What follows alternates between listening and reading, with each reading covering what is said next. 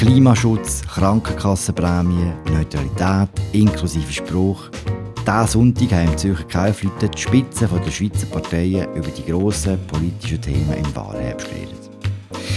Moderiert wurde das Podium unter dem Titel Entscheidung 2023 von unseren Politbüro-Gespönli, Raffaella Diller und Markus Häfliger. Für einmal allerdings auf Hochdeutsch und nicht auf Schweizerdeutsch.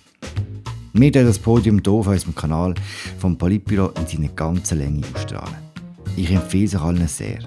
In der Rezension hat mein Kollege, der hat Schule geschrieben, es sei rasant, informativ und unterhaltend gewesen. Ich finde, er hat recht. Und jetzt viel Spaß. Wir hören uns dann in zwei Wochen wieder zu einer regulären Ausgabe vom Politbüro. Ciao zusammen.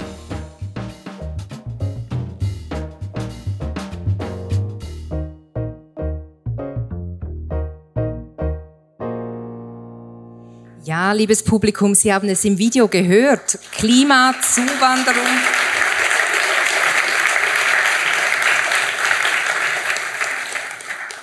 Klima, Zuwanderung, Neutralität, Gesundheits- und Lebenshaltungskosten, Gender-Themen und Wokeness, das sind die großen Themen der Parteien in diesem Wahljahr. Wer hat die besten Rezepte für diese Herausforderungen? Wer setzt die richtigen Schwerpunkte? Und welche Partei überzeugt Sie persönlich am meisten? Diese Fragen werden Sie hoffentlich in eineinhalb Stunden nach unserer Podiumsdiskussion für sich persönlich beantworten können. Denn am 22. Oktober haben Sie es in der Hand. Sie können bei den National- und Ständeratswahlen entscheiden und mitbestimmen, wer in Zukunft die politische Macht im Land hat. Mein Kollege Markus Häfliger und ich freuen uns, Ihnen als Entscheidungsgrundlage sozusagen eine hochkarätige Runde präsentieren zu können. Es sind die Spitzen der sechs großen Parteien. Und wir freuen uns, dass Sie, geschätzte Herren, heute Abend hier im Kaufleuten zum großen Tagesanzeiger Streikgespräch zusammenkommen. Herzlich willkommen.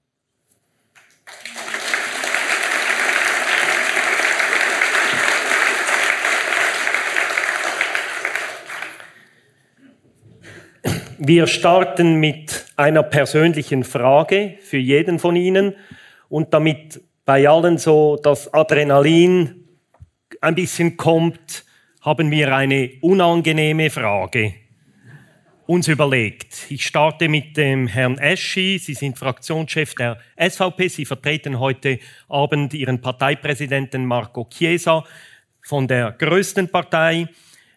Herr Eschi, Ihre Partei hat sich in den letzten Monaten so den Ruf einer Putin-Versteherpartei erworben, weil ihre Nationalräte Roger Köppel und Andreas Glaner die russische Sicht auf diesen Krieg sehr unverblümt zu ihrer eigenen machen. Und was mir ehrlich gesagt nicht ganz klar ist, Herr Eschi, Finden Sie persönlich eigentlich auch, dass Russland und der Westen mindestens so stark an diesem Krieg schuld sind wie die Ukraine?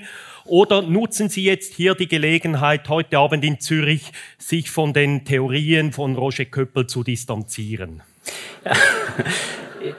Ich bin ja nachher beim Neutralitätspodium nicht dabei und, und da ist meine Aussage klar, wir wollen festhalten an der Neutralität. Das ist unsere Position. Wir wollen uns weder auf die eine noch auf die andere Seite schlagen. Die Neutralität äh, hat der Schweiz äh, Wohlstand, Sicherheit äh, gebracht. Wir sind seit mehr als 200 Jahren nicht in einen Krieg hineingezogen worden. Das ist meine persönliche Position. Ich glaube, die beiden Herren wurden zum Teil auch absichtlich missverstanden, teilweise, aber das lassen wir hier im Raum stehen. Wir haben uns gut auf das Teilweise geachtet. Ähm, die nächste Frage geht an Cedric Wermuth da drüben. Ähm, Herr Wermuth, Sie präsidieren zusammen mit Matthäa Mayer die SP. Ähm, wegen des Klimas bekämpft ja Ihre Partei den Flugverkehr. Und Nein. im CO2-Gesetz, das können Sie nachher präzisieren, äh, wollten Sie eine Flugticketabgabe für alle einführen. Und dann geschah etwas für Sie ziemlich Unangenehmes. Dann wurde nämlich bekannt, dass Alain Berset in seiner Freizeit, Ihr Bundesrat, der SP-Bundesrat, in seiner Freizeit sehr gerne herumfliegt im Privatflugzeug. Äh, wie laut haben Sie an diesem Tag geflucht, als das bekannt wurde? Guten Abend miteinander. Ich werde ehrlich mit Ihnen sein. Ich habe gelacht, ähm, weil ich war in den Ferien und Frau Meier zu Hause musste sich um diese Krise kümmern. Äh, darum war das sehr schön. Aber äh, Sie kennen alle Alain Berset. Er hat eine hervorragende Arbeit geleistet bei Covid. Ich bin unglaublich stolz auf ihn. Dazwischen hat er manchmal äh, gewisse äh, andere Geschichten gehabt. Die subsumieren wir dann in der äh, Biografie, aber ich bin froh, ist er ein Mensch mit Fehlern und versucht das nicht zu verstecken. Von daher gehört dazu, niemand ist perfekt, sollten wir auch nicht erwarten, aber wir werden das mit den Kandidatinnen und Kandidaten für den neuen Posten abklären. Das ist klar. Äh, bei Hobbypilotinnen, Hobbypiloten schauen wir hin, das ist klar. Aber es ist erlaubt. Also wenn Jan Daniel Josic Hobbypilot ist, dann muss er seine Pressekonferenz am Dienstag nicht mehr machen. Das, das ähm, weiß ich gar nicht, das weiß ich gar nicht. Herr Burkhardt, Präsident FDP, die derzeit drittgrößte Partei der Schweiz. Sie haben ja jahrelang sehr viel unternehmen und auch Ihre Vorgänger, um das Image als Bankenpartei abzustreifen. Und dann geht ausgerechnet im Wahljahr die Credit Suisse unter und alle reden wieder von der Bankenpartei FDP. Ist das für Sie so ein bisschen ein politischer Supergau? Ja, zuerst einmal, es ist natürlich ein äh, Supergau für unser Land. Das ist viel maßgebend und ich wäre ehrlich gesagt gar nicht auf die Idee gekommen, dass man uns das anhängen kann, bis Thomas Eschi 13 Minuten nach Bekanntgabe durch den Bundesrat eine Medienmitteilung herausgelassen hat und gesagt, FDP ist schuld. Und äh, ich bin etwas enttäuscht. Ich habe keine Verwaltungsratstantieme eingestrichen der, der CS in den letzten Jahren und muss trotzdem Kopf hinhalten. Das ist der Unterschied äh, zu den CS-Verwaltungsräten. Die haben das kassiert und müssen den Kopf nicht hinhalten. Aber wir werden sehen, vielleicht doch. Nein, natürlich, das ist für uns äh, unglücklich, aber äh, eigentlich ist es eine Chimäre. Ähm, wir haben mit dieser Bank genauso viel zu tun wie die SVP, die SP, die Mitte und andere Parteien. Gut, wir kommen zu Gerhard Pfister. Sie sind der Präsident der Mittepartei und haben sich beim Ausbruch des Ukraine-Kriegs sehr rasch und sehr deutlich positioniert. Sie wollen, dass die Schweiz deutlich mehr macht für die Ukraine und sie kritisieren den Bundesrat, weil er sogar indirekte Waffenlieferungen an die Ukraine ablehnt. Dabei war es, ich erinnere Sie, ausgerechnet Ihre Partei, Herr Pfister, die 2021 das Kriegsmaterialgesetz so verschärft hat, dass dem Bundesrat jetzt halt die Hände gebunden sind. Heute so, morgen anders, das ist doch Wischiwaschi-Politik Ihrer Partei. Ähm, diese Frage treibt mir jetzt den Adrenalspiegel nicht wahnsinnig hoch, weil äh, wenn, als wir das entschieden haben, wenn wir äh, gewusst hätten, dass ein Krieg in der Ukraine ausbricht, hätten wir, äh, wie manche andere, gesagt, äh, dann müssen wir uns auf dieses Ereignis vorbereiten. Und man sieht es ja, diese Korrektur ist jetzt im Ständerat angedacht, dass man das wieder zurücknimmt. Aber selbst dann, wenn man das ändert, hilft das der Ukraine nicht. Also das hätte das Problem und wird, wird es auch nicht lösen. Herr Glättli, fünftgrößte Partei, Präsident Grüne. Die Klimakleber, formell bekannt als Renovate Switzerland, sie blockieren den Gotthard, sie hindern harmlose Pendler daran, zur Arbeit zu gehen. Und dafür fliegt dann der Pressechef von Renovate äh, Switzerland nach Mexiko in die Ferien. Und das sind ja eigentlich ihre Verbündeten in der Klimafrage, vermutlich auch ihre Wähler distanzieren Sie sich eigentlich von diesen Methoden, weil Sie möchten ja auch noch Bundesrat werden oder Ihre Partei oder und als möchte gern Bundesratspartei ähm, oder unterstützen Sie als möchte gern Bundesratspartei solche illegalen Methoden, Herr Glättli? Wir haben einen anderen Weg gewählt und eben als Partei sind wir dort, wo die Lösungen geschaffen werden und nicht dort, wo man auf das Problem hinweist. Und das ist in der Politik. Und da müssen wir weit schneller und weit ernsthafter vorwärts gehen, als wir das bis jetzt geschafft haben. Und ich habe äh, diesem Mediensprecher ja auch nicht nur persönlich, ich kenne ihn persönlich nicht, äh, aber ich habe ihm auch über die Medien mitgeteilt, dass es einen äh, TGV von Zürich nach Paris gibt. Also ich sehe nicht ein, weshalb man von Zürich nach Paris äh, mit dem Flugzeug gehen muss. Aber, das möchte ich auch sagen, die Klimakrise darf nicht zu einer persönlichen Verantwortung gemacht werden, sondern es ist eine gemeinsame ja. Verantwortung. Und diese können wir alle wahrnehmen, darüber, dazu, wählen. Darüber sprechen wir nachher noch einmal über das Klima. Genau, wir kommen nämlich jetzt noch zu Jürg Großen, äh, den letzten Herr in der Runde. Sie sind Präsident der Grünliberalen und Ihre Partei gehörte 2019 zu den großen Wahlsiegerinnen.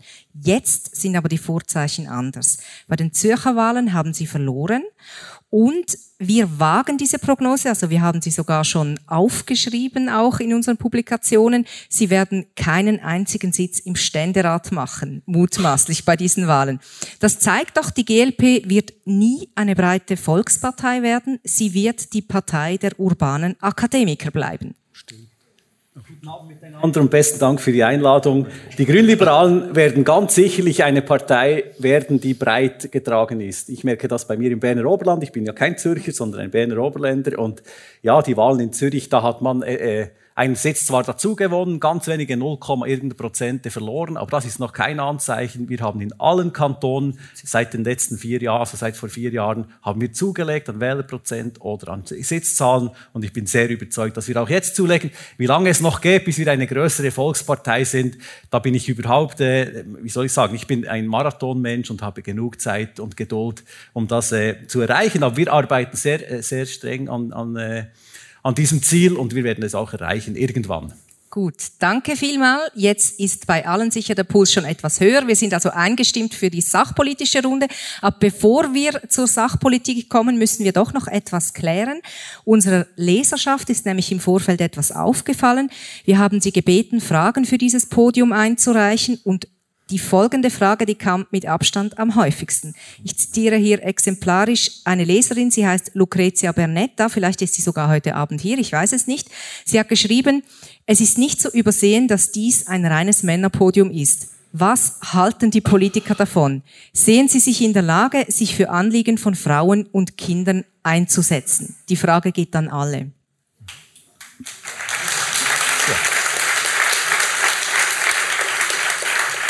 Also, also ich sehe mich in der Lage, mich für Frauen und Kinder einzusetzen. Absolut. Ich habe selber eine Frau und ich habe Kinder. Und ich habe viele, also ich, die sind erwachsen in der Zwischenzeit, und, aber ich habe sehr, sehr viel erlebt und sehr, sehr viel erlebt und ich weiß, auf was man verzichten muss und wie man sich organisieren muss und wie viel Herausforderung es ist, wenn man gemeinsam Kinder großzieht. Und deshalb bin ich überzeugt, dass sie das können. Ja. Gibt es weitere Stimmen im Männerchor? Ja, also wenn Sie äh, mich vorher gefragt hätten äh, und gesagt hätten, Sie möchten hier eine größere Ausgewogenheit, ich hätte mir durchaus vorstellen können, an einem Sonntagabend auch etwas anderes zu tun und, und, und die Vizepräsidentin zu schicken. Oder die Frau. Und, dann ist, und äh, in unserer Partei ist es jetzt seit Jahren Tradition, dass die wirklich wichtigen Ämter, nämlich die Bundesratsämter, an die Frauen gehen und die Männer für das äh, geeigneter sind, was sie dann eben nicht so gut können, nämlich Bundesrat, sondern eben Präsident.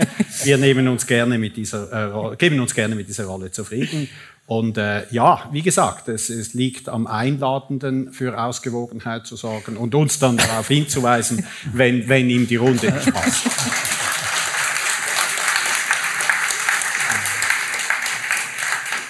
Ihre Frage, Frau Bierer, war ja, äh, ob wir oder jetzt in dem Fall ich äh, mich genauso gut für Frauenanliegen einsetzen können wie eine Frau.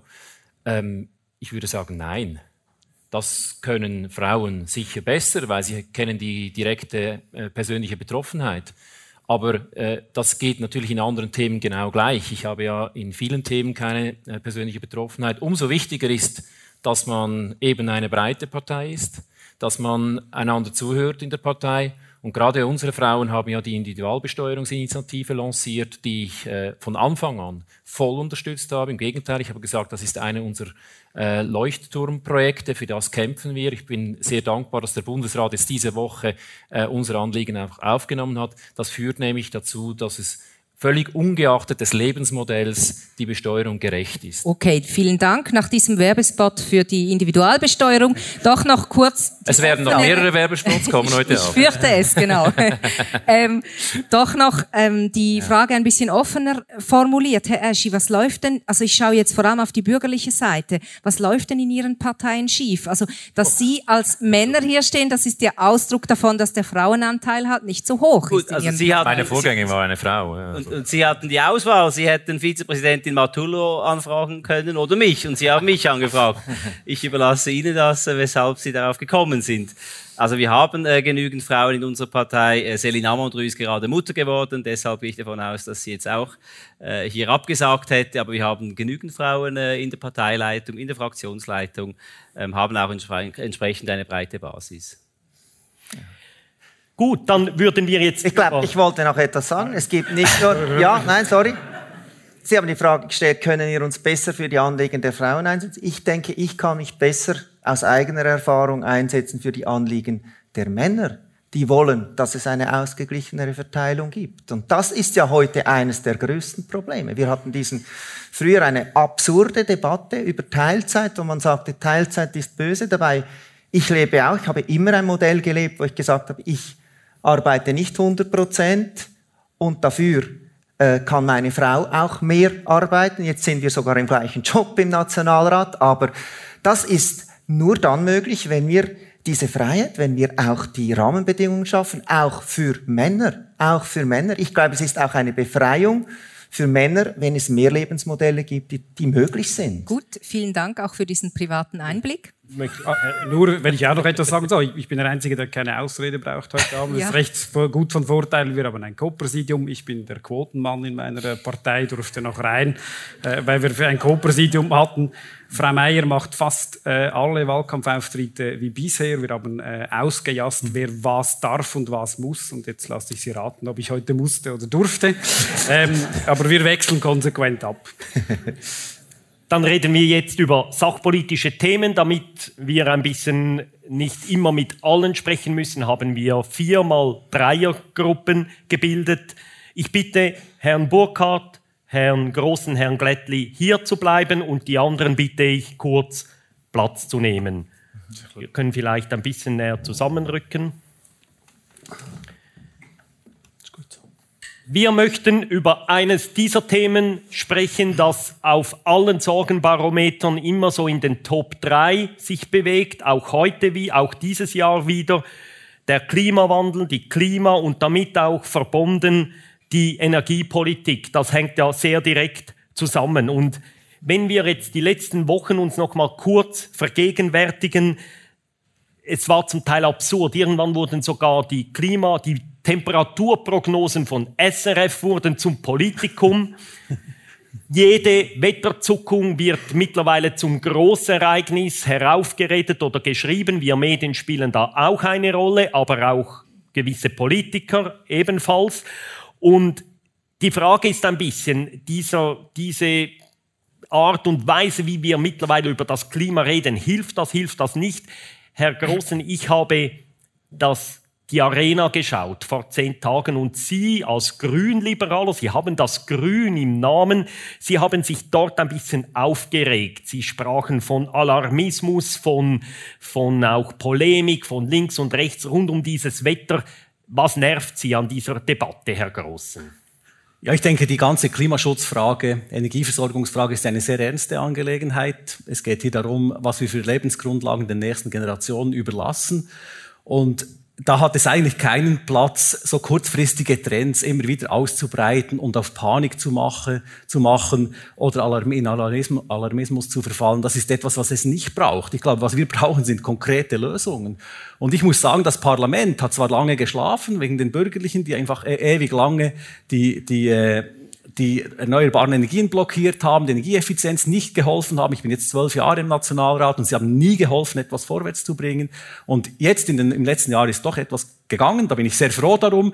Und ich glaube, jetzt ist es wichtig, dass wir, dass wir diese Dinge vorwärts bringen und nicht uns am Wetter aufregen oder an, einer Einzel, äh, an einem Einzelereignis. Wir wissen es, es wird die nächsten Jahre sehr viele solche Ereignisse geben. Und was ich weiß ist, der Mensch ist auch ein bisschen anpassungsfähig.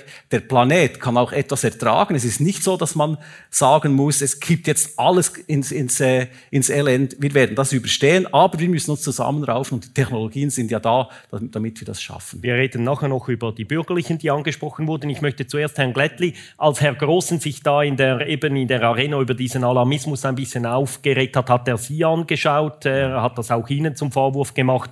Ähm, eben sind Sie zum Teil, er hat auch von Polemik gesprochen, auch von links hat er auch Sie gemeint. Übertreiben Sie das bei diesem Alarmismus, Herr Glättli, oder Herr Großen hat recht. Es geht nicht an, dass man jede Temperaturzuckung politisiert. Das hat notabene die SVP gemacht und nicht wir. Ja. Ähm, aber wo ich mit dir wirklich überhaupt nicht einig bin, ich habe in dieser Arena von etwas ganz anderem gesprochen. Ich habe davon gesprochen, dass wesentliche Entwicklungen in diesem Jahr aus der Bahn geraten sind. Wenn man schaut, wie die Neueisbildung ist in der Antarktis, dann können wir die letzten 20 Jahre anschauen. Jetzt ist Winter, müsste Neueis gebildet werden, das strahlt dann die Sonnenenergie zurück. Jetzt geht sie ins Meer und das ist massiv gesunken. Diese Bahnen, ich habe sie halt jetzt nicht schön farbig, wie man es von den Wissenschaftlern her gewohnt ist, aber ich habe sie versucht mit den Händen zu zeigen. Das Band war da, die letzten 20 Jahre, mal mehr, mal weniger natürlich immer die Entwicklung eher auf die negative Seite und jetzt macht es so. Und das heißt, wir haben nicht mehr die Zeit zu sagen, wir schauen mal, freiwillig, vielleicht sind alle etwas vernünftig und es bewegt sich von Aber selbst und die Lösungen sind da. Nein, wir haben als Politikerinnen und Politiker die Verantwortung, die richtigen Rahmenbedingungen zu setzen, damit wir vorwärts machen mit Klimapolitik. Reden wir gleich über die Lösungen. Herr Burkhardt, Sie wurden vorhin angesprochen von Herrn Grossen. Die Bürgerlichen haben lange geschlafen, jetzt sind sie ein bisschen erwacht. Wie finden, ist das ein gerechtfertigter Vorwurf? Ein bisschen erwacht, so würde ich das zusammenfassen von Herrn Grossen. Gerechtfertigt ist zumindest, dass er uns als Bürgerliche bezeichnet und damit sich selber nicht. Äh, Nein, aber zur Sache. Ich meine, sehen Sie, äh, die Herausforderungen in Bezug auf, auf das Klima sind sehr groß. Und das Schweizer Volk hat äh, gerade vor kurzem mit dem Klimaschutzgesetz ganz klar gesagt, die Zielsetzung ist 2050 netto null CO2 und wir haben das seitens der FDP unterstützt. Und vorher haben wir immer unterstützt, dass äh, man Freiflächen-Solaranlagen ähm, machen kann, denn wir brauchen ja Winterstrom und nicht Sommerstrom und die Freiflächen-Solaranlagen im alpinen Gebiet, die bringen eben einen Teil Winterstrom, wird leider jetzt gerade im Wallis wieder von den Grünen bekämpft. Ich bedauere das sehr, weil so schaffen wir es nicht, so werden wir eine Moratoriumsschweiz und so können wir die CO2-Gesetzziele äh, nicht erreichen. Was wir aber auch bemängeln ist, wir sollten jetzt schauen, dass wir die ganze ähm, Stromversorgung wirklich CO2 neutral halten. Jetzt passiert Folgendes. Wir steigen jetzt in die Gasproduktion ein. Das ist doch unter dem Aspekt Nein, von CO2 wir absolut doch kein Gas. Wieso? Wo, wo, wo, produzieren wir Gas? Also ich sage es ganz kurz. In der Energiestrategie 2015 ist natürlich äh, ein, etwas länger her. Dort hat es geheißen, aus Atom raus, dafür rein in Gaskraftwerke. Jetzt hat man ein Notkraftwerk gebaut in Bir. Äh, jetzt sind, ist eine ja, Ausschreibung. Waren Sie dagegen? Das war ein Missverständnis. Sie meinen Energieproduktion mit also, Gas. Das ja, meinen natürlich. Sie. Ja, ja natürlich. Gas, Gasproduktion, okay. äh, Energieproduktion ja. mit Gas. Jetzt ist eine Ausschreibung vom Bundesrat gemacht ja. worden für drei Gaskraftwerke. So erreichen wir die CO2-Netto-Null-Ziele. Das sind ja äh, nur Notkraftwerke. Notkraftwerke sind zum Einsatz, wenn eine Not entsteht. Und das, ist, das sind dann über die Jahresstunden. Nur Bier ist ein Notkraftwerk. Die anderen drei Stunden. sollen permanent sein. Nein, das wird nicht permanent sein. Die werden nur dann gebraucht, wenn es sonst zu wenig hat. Vielleicht noch ja, ganz kurz etwas zu den, zu, zum Thema bürgerlich. Ich habe gemeint, die Rechtsbürgerlichen haben ah. das für, haben das äh, verhindert. Und so ist es auch gewesen. Ich bitte Sie alle, lesen Sie mal die Protokolle des Rates aus den letzten zehn Jahren. Da werden Sie sehen, dass wenn es ja. darum gegangen ist, 0,2 Rappen den Strom teurer zu machen, um eine Reserve zu haben, dass das abgelehnt wurde von den Rechtsbürgerlichen. Die Aber nächste konkrete Frage, die auf dem Tapet liegt. Wir haben, Sie haben es gesagt, es gab gewisse Schritte. Der Solarexpress wurde beschlossen. Es, es gab, das Volk hat ja gesagt zu diesem Klimagesetz mit einem verbindlichen gesetzlichen Ziel der nächste Schritt ist das neue CO2-Gesetz, das im Moment im Parlament ist. Es muss, weil es wurde ja vom Volk abgelehnt vor zwei Jahren, jetzt wird es neu aufgesetzt. Am Freitag war eine wichtige Sitzung der Ständeratskommission und es eine Streitfrage in diesem Gesetz, wir können hier nicht über das ganze Gesetz sprechen. Eine Streitfrage ist, wie viel der CO2-Emissionen darf die Schweiz im Ausland ähm, kompensieren. Und Sie, Herr Glättli, haben nach dieser Sitzung ein scharfes Kommuniqué verschickt als Partei, wo Sie gesagt haben, das geht gar nicht, was diese Kommission jetzt beschlossen hat. Können Sie nur auf diesen Punkt fokussiert Ihre Position kurz erläutern? Ja, weil wir wissen ja, wir müssen das CO2 weltweit runterbringen. Wir müssen weltweit netto Null sein. Und das ist eine absolut kurzsichtige Art und Weise, wenn man sich quasi meint, jetzt günstig freikaufen zu können im Ausland. Wir haben auch eine Chance, die wir packen können, wenn wir neue Technologien in der Schweiz entwickeln, wenn wir hier äh, die Wirtschaft fördern, die uns Zukunft schafft und nicht ihr eigenes Fundament kaputt macht. Für mich ist das auch eine Perspektive von zukunftsfähiger Wirtschaftsförderung, statt zu sagen, wir machen das alles im Ausland und wir zahlen dann weiterhin noch über Jahre Milliarden, Milliarden an diese Erdölländer, sondern wir machen jetzt vorwärts hier. Es ist doch eine Schande, wenn ein, ein Solarhersteller wie Meyer Burger, einer der letzten, der außerhalb von China noch überhaupt noch diese Produktionskapazitäten hat und die fast die ganze Wertschöpfungskette bei sich, der geht dann mit der neuen Fabrik wohin? Nicht in die Schweiz, sondern in die USA, weil in der USA, da gibt es einen Green New Deal, da sagt man, wir helfen den Industrien der Zukunft, die wollen wir bei uns haben. Ich will die auch in der Schweiz haben. Die Mehrheit der Kommission und Kommissionsgeheimnis, aber ich nehme an, Ihre Ständeräte waren da dabei, sagt, ein Drittel soll man im Ausland ähm, sich anrechnen lassen können. Weshalb ist diese Sicht richtig aus Ihrer Sicht? John F. Kennedy hat einmal gesagt, wir alle atmen dieselbe Luft. Wichtig ist, dass wir das Klima, das weltweit ist, auch weltweit entsprechend Maßnahmen ergreifen können. Und äh, einen gewissen Teil müssen wir natürlich in der Schweiz machen, aber es soll erlaubt sein, dass man Maßnahmen, die viel effizienter gemacht werden können im Ausland, das auch dort machen kann. Wie gesagt, im Sinne des gemeinsamen globalen Ziels der CO2-Netto-Neutralität. Eine letzte Frage zu dieser kurzen Runde. Die Energiedirektoren der Kantone, das wurde gestern in unserer Zeitung publik, sie wollen, dass ab 2030 keine fossilen Heizungen mehr eingebaut werden dürfen, wenn man den Ersatz macht. Ganz kurz, jeder von Ihnen zwei Sätze, ist dieses quasi Verbot bei Neueinbauten von Heizungen ab 2030, das ist in sieben Jahren, also ziemlich bald. Ist das richtig oder ist das, geht das zu weit? Wer möchte antworten? Wir haben für diese Forderung im Kanton Zürich über 60 Prozent Ja-Stimmen gehabt mit dem neuen Energiegesetz und zwar im ganzen Kanton, als auch in jenen Bezirken, die sehr SVP-lastig sind, weil es ist klar, wir werden nicht klimaneutral, wenn wir weiterhin verbrennen. Und Investitionen in die Vergangenheit sind falsch. Ich bin klar der Meinung, dass das nötig ist. Es ist aber auch klar, äh, dass es Ausnahmen geben muss. Und die sind, glaube ich, wenn ich das richtig gesehen habe, auch möglich. Es ist aber sinnvoll, wir können nicht klimaneutral werden, ohne dass, äh, dass wir von den fossilen Heizungen wegkommen. Das ist völlig, völlig klar. Und deswegen bin ich froh, dass die Kantone das jetzt aufgenommen haben und vorwärts machen.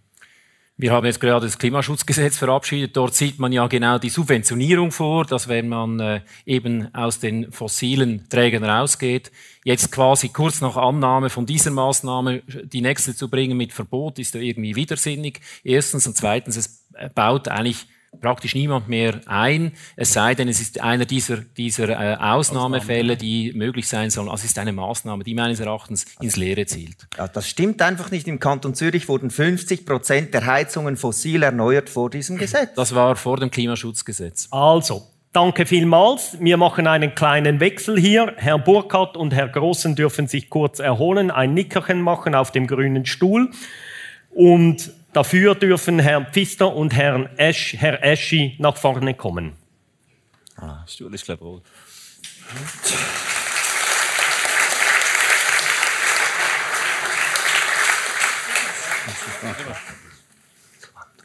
Gut, in diesem Block geht es um die Zuwanderung und wir möchten jetzt in dieser spezifischen Kombination äh, zuerst über die Zuwanderung via Personenfreizügigkeit mit der EU sprechen und in einem zweiten Teil dann über den Asylbereich. Ich schaue Sie jetzt ganz genau an dabei, Herr Eschi. Zuerst Zuwanderung via Personenfreizügigkeit.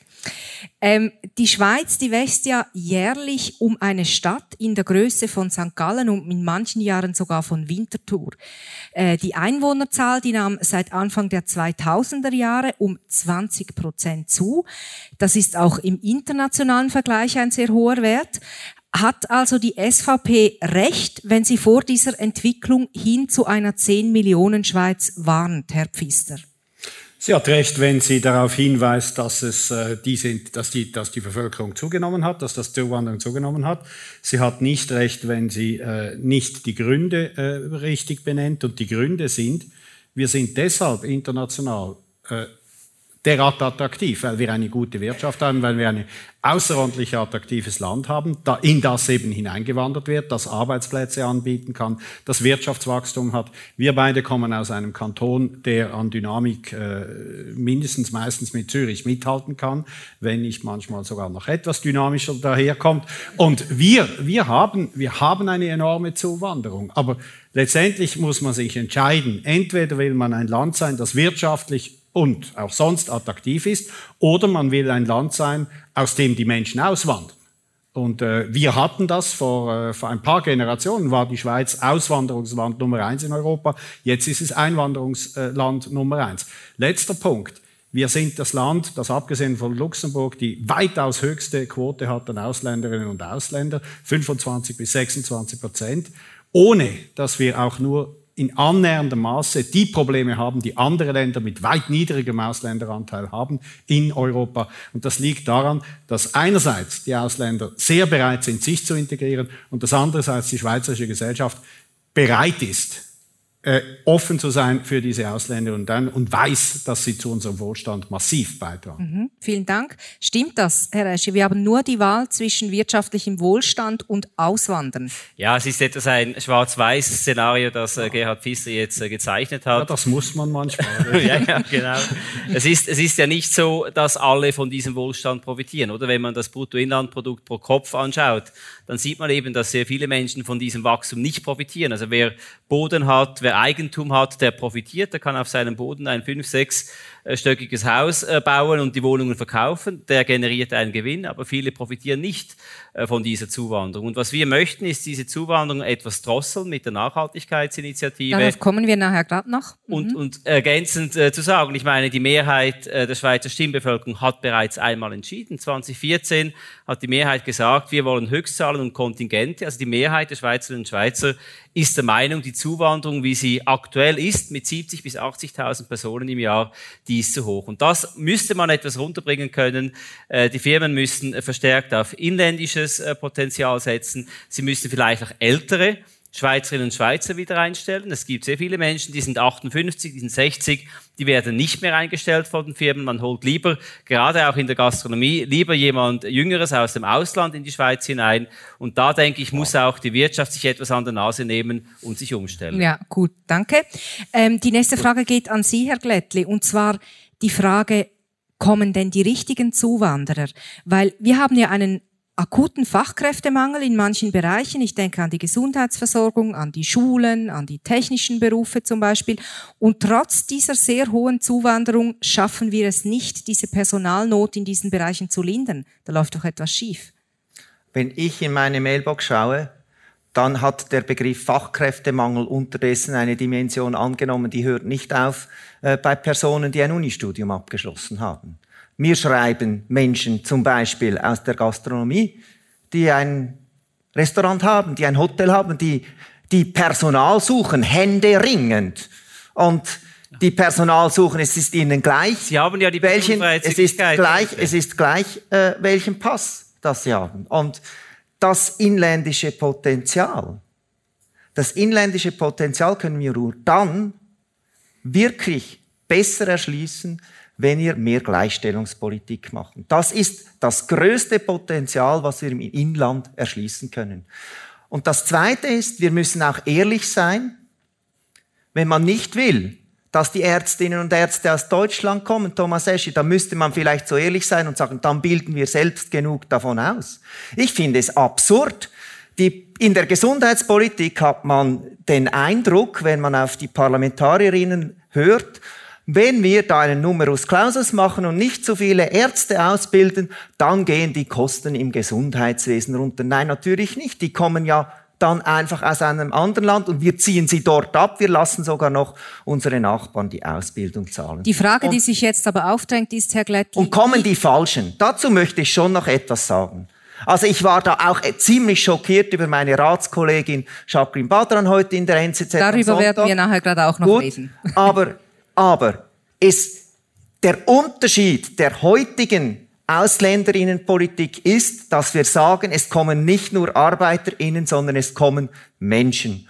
Und das heißt, Familiennachzug gehört dazu, das Recht auf Familie gehört dazu und genau das will ja die SVP mit ihrer Initiative quasi abschneiden. Sie sagen, okay, die können noch kommen, arbeiten, ihre Familie sollen sie zu Heim, lass, daheim lassen. Ich will kein neues Saisonierstatut. Aber wie ich hoffe, wir würden haben Sie- eine Mehrheit und ich bin überzeugt, wir haben eine Mehrheit in diesem Land, die das nicht will. Wie würden Sie denn die Zuwanderung begrenzen, Herr Glättli? Oder finden Sie, oder finden Sie, das ist gar nicht nötig?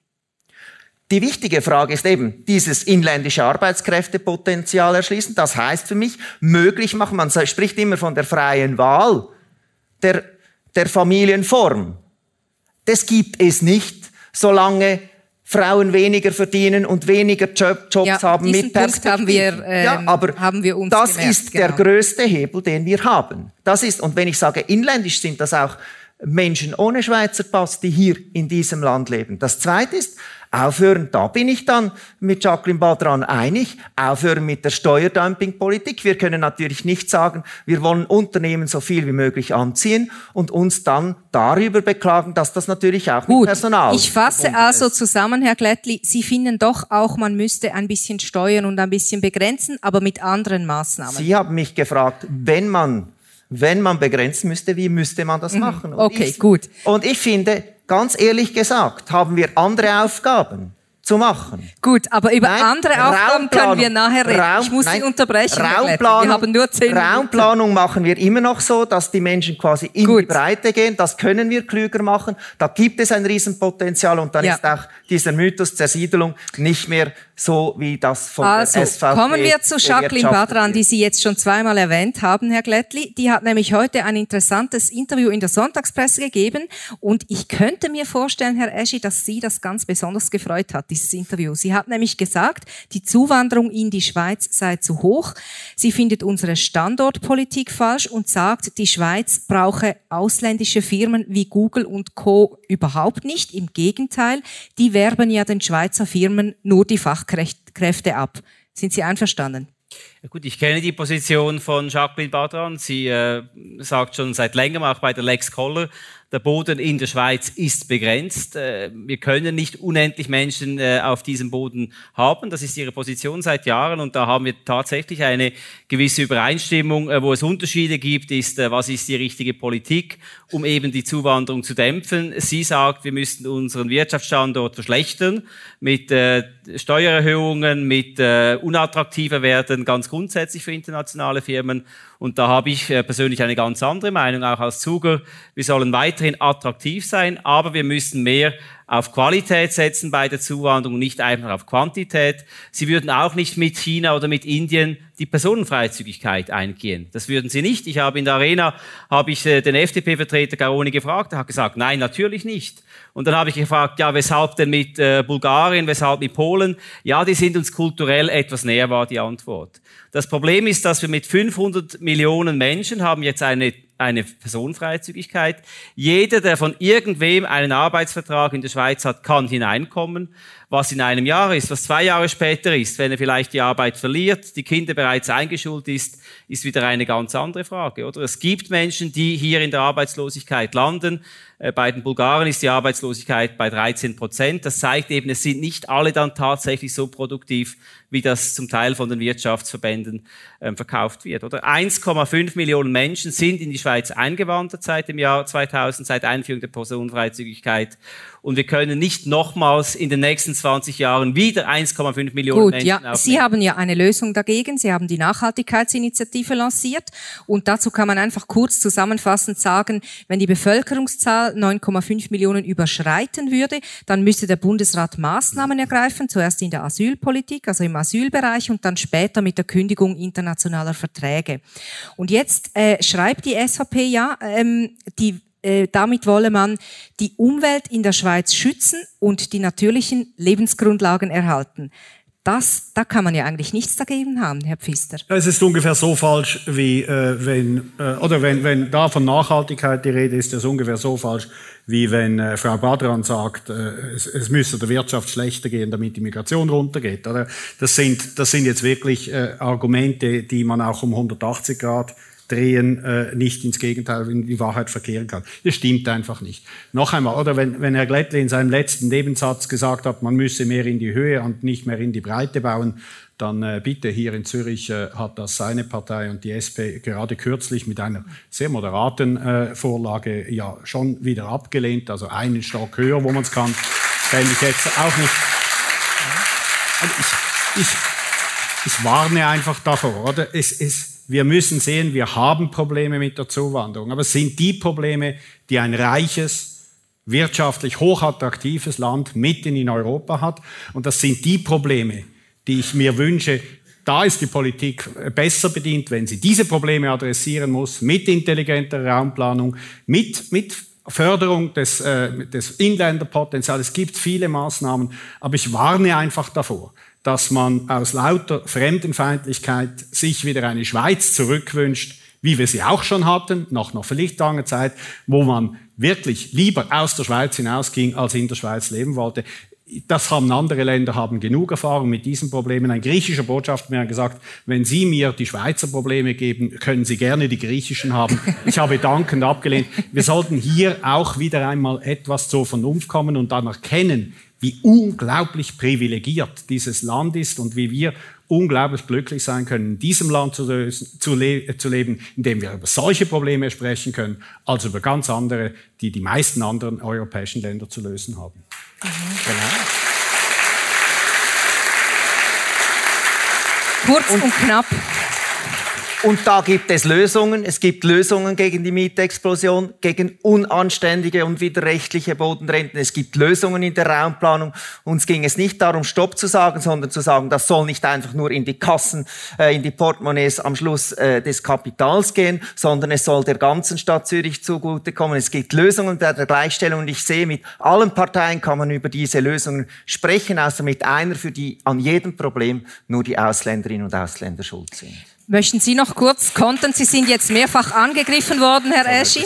Ja, ich möchte nur noch kurz die Initiative erklären, oder? Was will die Initiative? Die sagt, vor dem Jahr 2050 darf die 10 Millionen Schwelle nicht überschritten werden. Das heißt, wenn man das ausrechnet, können auch bis dann noch 1,1 Millionen Personen in die Schweiz kommen. Das sind etwa 40 bis 44.000 pro Jahr. Das ist halb so viel wie heute. Und ich denke, äh, die Schweiz würde nicht äh, ins Elend abrutschen, wenn nur noch 40 bis 44.000 pro Jahr kommen würden. Es ist eine gewisse Dämpfung. Wir sehen die Probleme an allen Ecken und Enden. Wir sehen es beim Strommangel. Wir sehen es beim Stau auf den Straßen. Wir sehen es auch bei der Wohnungsnot oder wenn pro Jahr 180.000 Personen kommen, die eine Wohnung brauchen. Ja, einfach so sind die Wohnungen da nicht da, Jahr für Jahr. Und, und, und. Die Probleme häufen sich. Das Volk hat bereits einmal Ja gesagt. Und ich bin überzeugt, das Volk wird ein zweites Mal Ja sagen. Vielleicht ist hier die Stadtzürcher Meinung nicht die repräsentative, aber draußen im Volk, da haben wir 2014 50,3 Prozent erhalten bei der Abstimmung. Gut. Ähm Abschließend. Abschließend zu diesem Blog kommen wir zum Themenbereich Asyl und zwar nur noch ganz kurz, weil wir äh, ein Zeitproblem haben. Ähm, die SVP möchte ja, Herr Eschi, Asylverfahren in andere Länder auslagern und dabei erhält sie Unterstützung von der FDP. Was halten eigentlich Sie davon, Herr Pfister? Äh, wenig, weil es, äh, es war schon, ich muss mal sagen, es war eine Idee, die ich vor 20 Jahren hatte äh, und habe dann lernen müssen, dass es nicht funktioniert. Weil in, außerhalb von Europa geht das nicht. Was ich aber völlig unterstütze und was in Europa auch angedacht wird, ist, dass man erstens den Grenzschutz verbessert, dass das eine gesamteuropäische Aufgabe ist und dass man an der, außer, an der europäischen Grenze, Schengen-Dublin-Grenze, gemeinsam Zentren erarbeitet, wo man ein einfaches, aber rechtsstaatlich natürlich korrektes Asylverfahren durchführen kann und diejenigen, die man, die man weiter prüfen muss oder den Anspruch auf Asyl hat, solidarisch auf alle Länder verteilt. Das ist ein guter Ansatz. Die EU bewegt sich da vielleicht etwas. Aber letztendlich äh, außerhalb von Europa das zu machen, also zum Beispiel in Nordafrika, geht einerseits wegen der fehlenden Rechtssicherheit nicht. Wir haben dort kaum äh, rechtsstaatliche Strukturen. Und das Zweite, und das ist immer das große, die große Herausforderung im Asylwesen ist, wenn jemand nicht nach Ablauf einer rechtsstaatlichen Beurteilung kein Anrecht auf Asyl bekommt, wie kriegt man diesen Menschen dazu, dass er oder sie eben wieder zurückgeht in sein Heimatland. Das wäre in Nordafrika noch, noch viel größer, dieses Problem, als in Europa. Von daher ist es, ist es eine Idee, die, die, die nicht funktioniert. Was ich aber völlig unterstütze, ist bessere Koordination und Solidarität in Europa. Nicht Schengen-Dublin ist das Problem, sondern dass die europäischen Staaten sich nicht mhm. daran halten. Gut, abschließend noch ein kurzes Wort von Ihnen, Herr Glättli. Sie wollten ja 2015 100.000 100 Syrer in die Schweiz holen. Also wenn Herr Eschi dasteht, sind Sie da, was die Asylpolitik betrifft. Ähm, was sagen Sie dazu, zum Vorschlag der äh, SAP und FDP? Zuerst mal, diese Idee ist äh, schon relativ alt. Also auch äh, Gary Pfister hat sie nicht erfunden. In den 90er Jahren war sie schon in der deutschen Politik zur Debatte. Und alle, die sich seriös damit beschäftigt haben, haben nach einem ersten Flirt dann gemerkt, nein, das klappt so nicht. Das Zweite bin ich jetzt für einmal einig mit Gary Pfister. Was wir brauchen, ist natürlich eine gesamteuropäische äh, Asylpolitik, die nicht die gesamten Herausforderungen an den Länd auf die Länder deponiert, die jetzt per geografischem Zufall an der Grenze stehen. Das würde in der Schweiz ja auch nicht funktionieren, wenn wir sagen würden, okay, also es sind dann der Kanton Tessin, der muss einfach sich um alle äh, Asylgesuche kümmern und schauen, wo er diese Menschen äh, unterbringen kann. Wo ich dagegen bin, ist das sehr technokratisch zu lösen. Ich denke, da könnte man sogar auch den Menschen, die dann Schutz brauchen, die eine Zukunft haben, die, die einen positiven Entscheid haben, auch ermöglichen, dass sie mit Prioritäten angeben, wohin sie gehen wollen, dass man da auch beachtet, dass die Familien zum Beispiel zusammenbleiben und dort, wo es schon Communities gibt, das hilft dann auch der Integration. Das sehen wir dort, wo es Communities gibt, die schon hier waren, die wissen, wie der Hase läuft und die können auch den Neuankömmlingen helfen, äh, besser anzukommen. Ganz zum Schluss, äh, ich finde, ich möchte mit einer positiven Note schließen. Also für mich hat die Schweiz vor anderthalb Jahren ein Gesicht gezeigt, das wegen der Propaganda der SVP eigentlich ganz vergessen ging. Ausbruch nämlich, des Ukraine-Kriegs. Nämlich ein Gesicht der Menschlichkeit. Und heute sind noch fast die Hälfte derjenigen Flüchtlinge, die aus der Ukraine zu uns kamen und Schutz gefunden haben, sind bei Privaten oder werden direkt von Privaten unterstützt. Und ich finde, das wäre mal auch einen Applaus wert für die Schweiz mit Herz.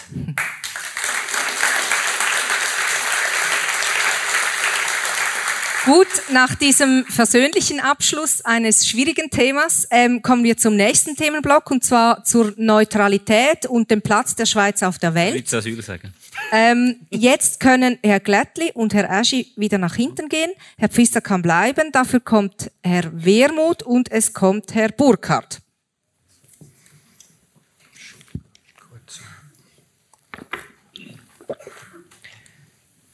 Herr Burkhardt hat hinten auf den Sesseln noch präzisiert, dass die FDP diese Lösung mit den Asylgesuchen in Ruanda oder so, so nicht unterstützt.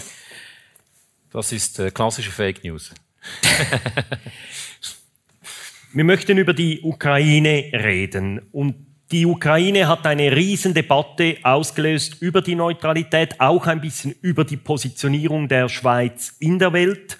Und es gab ja unter anderem, entzündet hat sie sich an dieser Frage, dürf, darf Deutschland Munition, die sie einst in der Schweiz gekauft hat, an die Ukraine weitergeben? Und bei Ihnen dreien ist interessant. Alle drei von Ihnen haben irgendwie Lösungen gesucht, wie das möglich werden könnte. Niemand von ihnen will direkte Waffenlieferungen, aber diese Lösung, da hat man gefeilscht und es gab keine Einigung. Und da stellt man sich ja schon die Frage, was ist eigentlich das Problem? Woran ist das gescheitert, dass man sich, sage ich, im Prinzip plus minus einig war und es gab aber trotzdem keine Lösung, die aus dem Parlament herausgekommen ist? Zuerst einmal, wir sind noch dran. Es, äh, wir sind noch dran an der Lösungsfindung, jetzt eigentlich sogar im Feinschliff. In der Sicherheitspolitischen Kommission des Nationalrates ist äh, das momentan.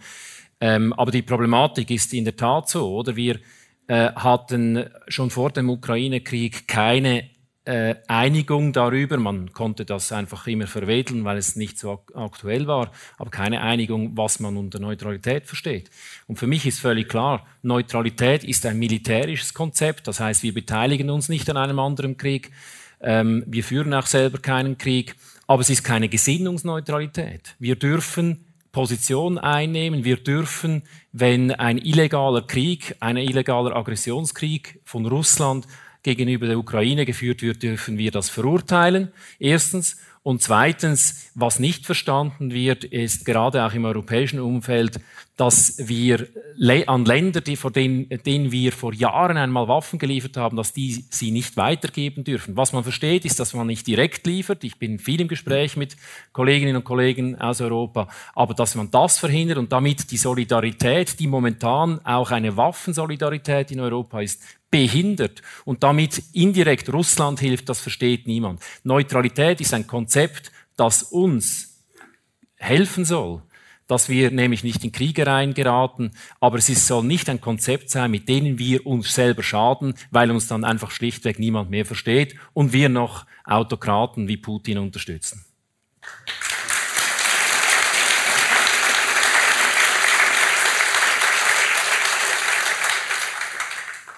Es gibt vielleicht noch eine Einigung, sagt Herr Burkhardt, Herr Wermuth, Sie haben mal in einem ziemlich bemerkenswert offenen Interview gesagt, Sie haben da auch gewisse Glaubenssätze ein bisschen über Bord äh, werfen müssen, was so Pazifismus und so angeht.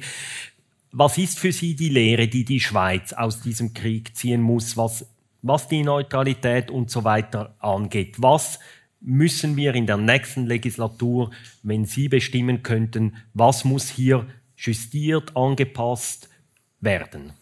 Ich glaube, die zentrale Lehre, die wir ziehen müssen, ist, dass Neutralität nicht erst dann beginnen kann, wenn Panzer eine Grenze überschreiten. Und das ist auch der Grund, weshalb ich mit dieser Diskussion nur halb befriedigt bin, die wir jetzt haben. Wir sind offen, wir äh, haben die Hand gereicht zu einem Kompromiss für indirekte Waffenlieferungen, aber nicht, wenn man ihn versucht zu missbrauchen für eine generelle Öffnung des Kriegsmaterialexportgesetzes, dann wieder an Länder, die uns neue Probleme machen. Und die Haupt Konsequenz, die ich gesagt habe, neutral sein, bevor ein Panzer die Grenze überquert. Was heißt das? Das bedeutet, dass wir endlich aufhören, der Hort zu sein, wo alle Diktaturen der Welt ihr Geld machen. Und das ist die Realität und das ist das Hauptproblem und der Haupthort, wo die Schweiz und das ist auch meine Enttäuschung, muss ich offen sagen, über meine bürgerlichen Kollegen, die von Anfang an das Wort Solidarität auch ihm groß im Munde geführt haben. Aber immer, wenn es dann konkret ging, um Rohstoffboykott, um die Einschränkung von Oligarchen, um Taskforce, um die Frage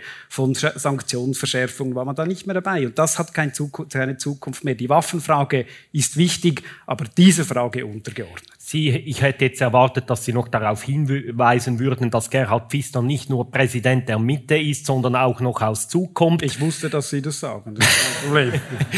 Herr Pfister, wir sollten früher, wir sollten Rohstofffirmen, von denen es nicht nur in Zug, aber auch in Zug einige hat, auch russische Firmen, wir sollten hier etwas unternehmen und Sie blockieren, ist der Vorwurf von Herrn Wermuth, Sie und andere. Nicht ja, ja, oder? Also ich, ich wäre dann schon noch froh, dass ich jetzt also für die Gnade der regionalen Geburt nicht auftrete. also Nein, das ist nicht mein Verdienst, in diesem Kanton aufgewachsen und geboren zu sein. Auf der anderen Seite habe ich immer gesagt, die Schweiz und, da, und insbesondere der Kanton Zug hat eine besondere Bedeutung äh, für den Rohstoffhandel, das ist ja klar. Er hat es nicht, weil, er, weil, weil die Schweiz nur Geschäfte mit Diktatoren macht, sondern weil die Schweiz eben auch für andere Rechtssicherheit bietet und eine, eine Verlässlichkeit bietet, die einfach, oder es ist zu einfach, das Ganze immer auf Steuerdumping und krumme Geschäfte zu reduzieren. Es ist wirklich zu einfach. Und gerade hier hat natürlich die Schweiz für Russland eine eminente Bedeutung. Und ich habe immer gesagt, der Bundesrat müsste, anstatt zu warten, was die EU jetzt uns wieder sagt, was man machen müsste, müsste die Schweiz mit ihrem Know-how hier vorangehen. Wir wissen selber, unsere, oder hoffentlich wissen wir es, wer, wer bei uns saubere Geschäfte macht und wer andere Geschäfte macht. Also müsste man vorangehen. Äh, es, es, kommt dann eben auch zur Frage, warum kommen wir im Parlament mit dieser indirekten Waffenlieferung nicht so vorwärts? Das hat auch etwas mit dem Bundesrat zu tun. Der Bundesrat hat seit dem Ausbruch der Ukraine die, die, die Neutralität nie richtig, nie richtig äh, verankert. Er hat Bundesrat äh, Gassis mit 6 zu 1 nach Hause geschickt, dass der nur schon über die Neutralität äh, diskutieren wollte. Er gibt keine Orientierung. Und wir haben einen SP-Bundesrat, der uns noch vorwirft, wenn wir uns darüber überlegen, wir, wir wären im Kriegsrausch. Oder? Also ich meine, von daher haben wir auch keine, keine, haben wir eine Landesregierung, die auch hier wieder nur abwartet. Und ich bin der Erste, der gesagt hat, ich wurde dafür nicht nur äh, von, äh, ich wurde dafür zu Hause durchaus auch kritisiert, der gesagt hat, wenn wir an der hohen Qualität des Rechtsstaates Schweiz festhalten wollen, und daran glaube ich, dann müssen wir jetzt unserer besonderen Verantwortung nachkommen. Und insbesondere der Bundesrat muss gegenüber den Europäern sagen können, aus der Schweiz heraus wird der Krieg in der Ukraine nicht finanziert. Habe ich immer gesagt, stehe ich auch noch dazu. Aber deswegen scheine ich schon äh, erstens alle Zugerinnen und Zuger in Sippenhaft zu nehmen, halte ich doch für etwas zu übertrieben.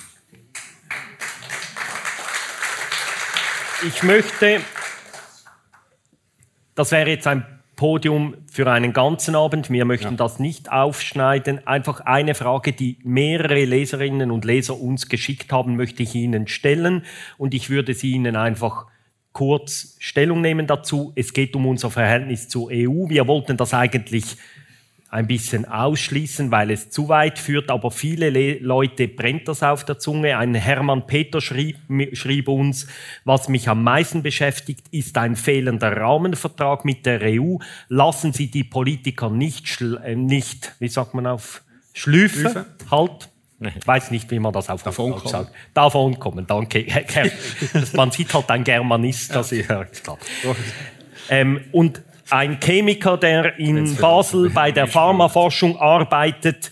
Wie kann die Schweiz den dringend nötigen Anschluss an die europäischen Forschungsprogramme wiederherstellen? Sagen Sie doch diesen Leuten, denen das Verhältnis zur EU ein Anliegen ist, kurz, was Ihre Partei nach den Wahlen, wenn sie die Stimme dieser Leute bekommt, dafür macht. Wir werden uns weiterhin dafür einsetzen, dass zwei Dinge in der Schweiz geschützt bleiben nämlich das Lohnniveau und die Sozialwerke. Und der dritte Punkt ist, wir müssen der EU immer wieder freundlich, aber bestimmt sagen, wir haben institutionelle andere Voraussetzungen, zum Beispiel die direkte Demokratie, die den Schweizerinnen und Schweizern ebenfalls wichtig ist. Und wenn die EU interessiert ist an einer Lösung mit der Schweiz, und das ist sie hoffentlich auch, dann sollte sie die Schweiz nicht piesacken, indem sie sie aus Horizon rausschmeißt, weil ähm, das, bringt, das bringt den Dialog nicht weiter. Wir werden uns weiterhin für ein gutes bilaterales Verhältnis einsetzen. Der Bundesrat selbst strebt jetzt auch kein, kein Rahmenabkommen an, sondern ein neues bilaterales Paket. Das finde ich den richtigen Weg und da hat er unsere Unterstützung. Ich kann äh, nicht viel ergänzen. Wir sehen es genau gleich. Grundsätzlich, wir sind angewiesen auf die Weiterführung der bilateralen Verträge, auf die Weiterführung dieses bilateralen Verhältnisses. Das ist ein guter Weg, ein positiver Weg für uns, aber äh, meines Erachtens auch für Europa. Wir äh, steuern jetzt an ein bilateraler 3, ein neues Paket. Da geht es eben nicht nur um die institutionellen Fragen, sondern wirklich um neue Abkommen auch. Und wichtig ist äh, das, was Gary Pfister gesagt hat, dass wir Ausnahmen haben im Dossier der Personenfreizügigkeit. Das hat auch mit der Mehrheitsfähigkeit in unserem Land zu tun, aber auch in der Sache. Das sieht nicht schlecht aus. Momentan sind die Sondierungen dran. Jetzt kommen dann die Verhandlungen und dann werden wir sehen, was herauskommt. Äh, aber ganz klar, wir wollen die Weiterführung des bewährten bilateralen Weges. Dazu gehört natürlich dann auch das Forschungsabkommen, das unbedingt weiterentwickelt werden kann. Also nur eine Vorbemerkung zu allem, was vorher zur Ukraine gesagt wurde, während Vorstöße auf dem Tisch gelegen sind, leider an den bürgerlichen Parteien wahlweise im National- oder Ständerat dann, äh, dann gescheitert. Also man muss das dann schon auch lösen, wenn man das sagt. Jetzt zu Europa. Äh, mit Blick auf die Europäische Union bin ich mit meinen, äh, meinen Kollegen einig. Leider vertritt die Kommission in verschiedenen Fragen auch eine sehr dogmatische Position. Das muss man ehrlicherweise sagen. Gerade in Arbeitsmarktfragen, die sich mir nicht äh, erschließt. Vor allem aber brauchen wir einen innenpolitischen Konsens und das ist verloren gegangen. In den 90er Jahren war der Deal klar von Freisigen und Sozialdemokraten, dass man gesagt hat, wir öffnen die Märkte, aber wir bauen gleichzeitig den Lohnschutz aus und den Sozialstaat, flankierende Maßnahmen. Also Sie verlangen und, mehr einen Ausbau der flankierenden nein, Maßnahmen? Nein, ich verlange vor allem, dass man aufhört, diesen Deal zu untergraben. Wir haben jetzt systematische Angriffe des Parlaments auf vom Volk verabschiedete Mindestlöhne in den Kantonen, weil die Leute Angst haben von Sozialdumping. Wir haben Angriffe des Parlaments auf das System der Prämienverbilligung und dann hinzustehen und den Menschen zu sagen, ihr müsst diesen weiteren Integrationsschritt machen, aber wir lassen euch mit Mieten, mit Krankenkassenprämien, mit Lohndruck da, alleine, da, das geht da, nicht und da müssen darauf wir kommen wir nachher noch. Ich gebe den Herrn Burkhalter kurz an. Es ist, das ist einfach jetzt äh, nicht ganz der Realität entsprechend, oder? Niemand möchte das, was man hat in Bezug auf de, den, äh, den Schutz gegenüber Dumpinglöhnen irgendwie unterbieten. Was passiert aber jetzt, ist der Gewerkschaftslüger von Cedric Meermuth, und ich weiß, er hat an dem auch nicht immer Freude, das verstehe ich übrigens, ähm, dass nein, der waren jetzt, fünf Volksabstimmungen. Dass der, der nein, wir wollen ja das fünf so weiterführen. Aber dass jetzt das missbraucht wird, das Europadossier, damit man entsprechend in den Anliegen der Gewerkschaften quasi die Schweiz in Geiselhaft nehmen kann, weil man möchte, dass es gesetzliche Mindestlöhne im, im ganzen Land gibt, da muss ich sagen, ist das, wenn das jetzt schon als Forderung aufgestellt wird, quasi Conditio sine qua non, der Tod einer mehrheitsfähigen Lösung in Bezug auf die Zukunft des europäischen Weges. Und das finde ich wirklich sehr sehr, unvernünftig. Wir sollten jetzt genügend offen sein und sagen, wir warten ab, was kommt und dann suchen wir eine möglichst gute Mehrheitsposition. Dieses Dossier ist zu wichtig, als dass man es missbraucht für innenpolitische Erpressungen. Danke. Die Herren Burkhardt, Pfister dürfen wieder Platz nehmen, dafür Herr Grossen und ähm, Moment, ich habe einen Fehler gemacht. Herr Grossen und Herr Eschi. Doch. Ah ja, Herr Eschi, Entschuldigung. Ja. Jetzt ist der Großen auch richtig bei den Bürgerlichen, dann ist das wieder erklärt. genau.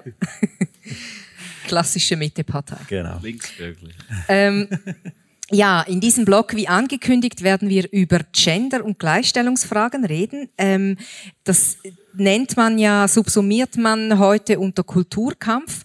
Diese Debatte ist ja auch international virulent. Sie wurde teilweise in die Schweiz importiert, kann man sagen. Und in diesem Wahljahr könnte man manchmal meinen, es gäbe kein wichtigeres Thema als Geschlechterfragen. Äh, ich möchte zuerst über die Sprache reden. Ihre Partei, Herr Eschi, will den Genderstern verbieten. Was stört Sie denn daran? Ja gut, es ist, äh, also jetzt ist der Germanistiker nicht mehr auf dem Podium, aber es ist eine holprige Sprache, auch dieses äh, Innen, wo man einen, eine künstliche Pause einlegen äh, muss. Ich denke einfach, dass das nicht praktikabel ist und es gibt sehr viele Experten, die das gleich sehen. Äh, auch das deutsche äh, Gremium, das dafür zuständig ist, hat vor kurzem eben gesagt, dass das nicht zur Regel sein, äh, dass das nicht zur Regel werden soll. Und äh, ich persönlich mag es nicht, aber da gibt es sicher unterschiedliche Meinungen.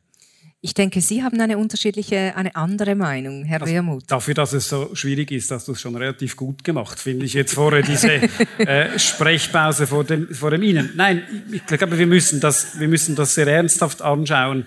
Äh, mit Bezug auf die Sprache finde ich, ein liberaler Staat schreibt seinen Bürgerinnen und Bürgern nicht vor, wie sie zu sprechen haben. Punkt. Und wenn man jetzt Volksinitiativen